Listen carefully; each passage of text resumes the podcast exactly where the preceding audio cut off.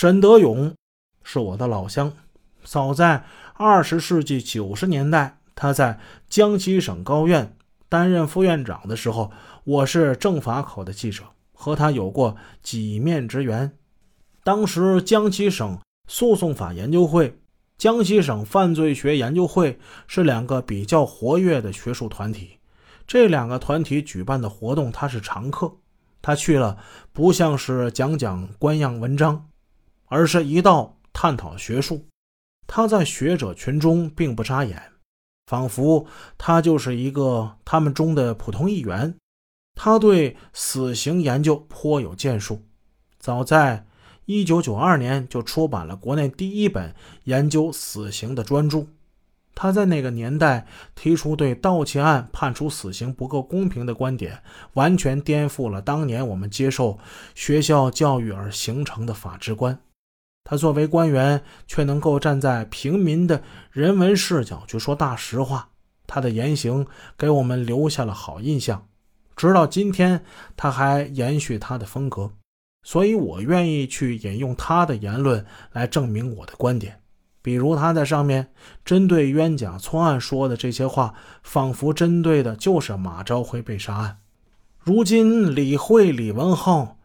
在杀人证据所谓确凿的情况之下，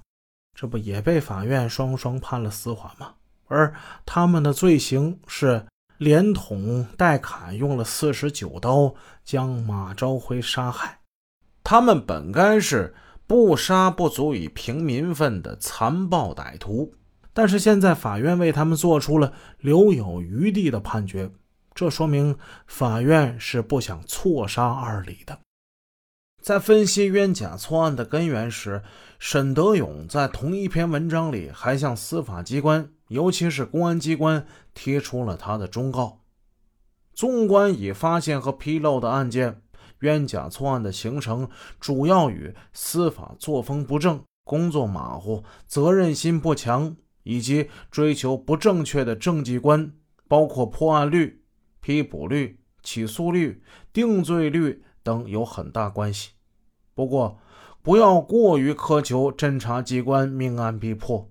我们强调发挥主观能动性，积极侦破案件，初衷是好的。老百姓期盼获得安宁祥和的愿望也是好的，但侦查工作有其自身的规律，强调命案必破，必然会给公安、司法机关办案增添无形的压力，有的甚至会形成外在的干预因素，因而可能影响到办案质量。在实践之中，受制于认识手段和能力水平等因素，少数案件破不了、抓不到、诉不了、判不了的情形是客观存在的。这个时候正确的做法只能是该撤案的撤案，该不起诉的不起诉，该判无罪的判无罪，绝不可做拔到筐里的都是菜的事。沈德勇在文章中提到了不正确的政绩观，这种观念具体到办案个人，就是有了政绩就会有好处。对于个人而言，最重要的好处就是被提拔重用，这是一种非常诱人的预期可得利益。回过头来看马朝辉案的办案民警，除了已经去世的几位，当年参与办案的骨干人员，比如杨生庆、李小强、徐运生、侯斌、翟明进等人，日后都获得了提拔，他们大都担任过刑警大队长的职务，甚至有人还担任了公安局里局一级的领导职务。还值得一提的是，当年曾亲临临汾绿苑度假村指挥办案，并知晓董云遭受刑讯逼供的临汾市公安局刑侦支队支队长乔林生，他在2008年，也就是李文浩、李慧被一审判处死刑之后，被公安部评为全国公安机关侦破命案工作先进个人。而且乔林生是山西省在那次表彰之中唯一获得此殊荣的个人。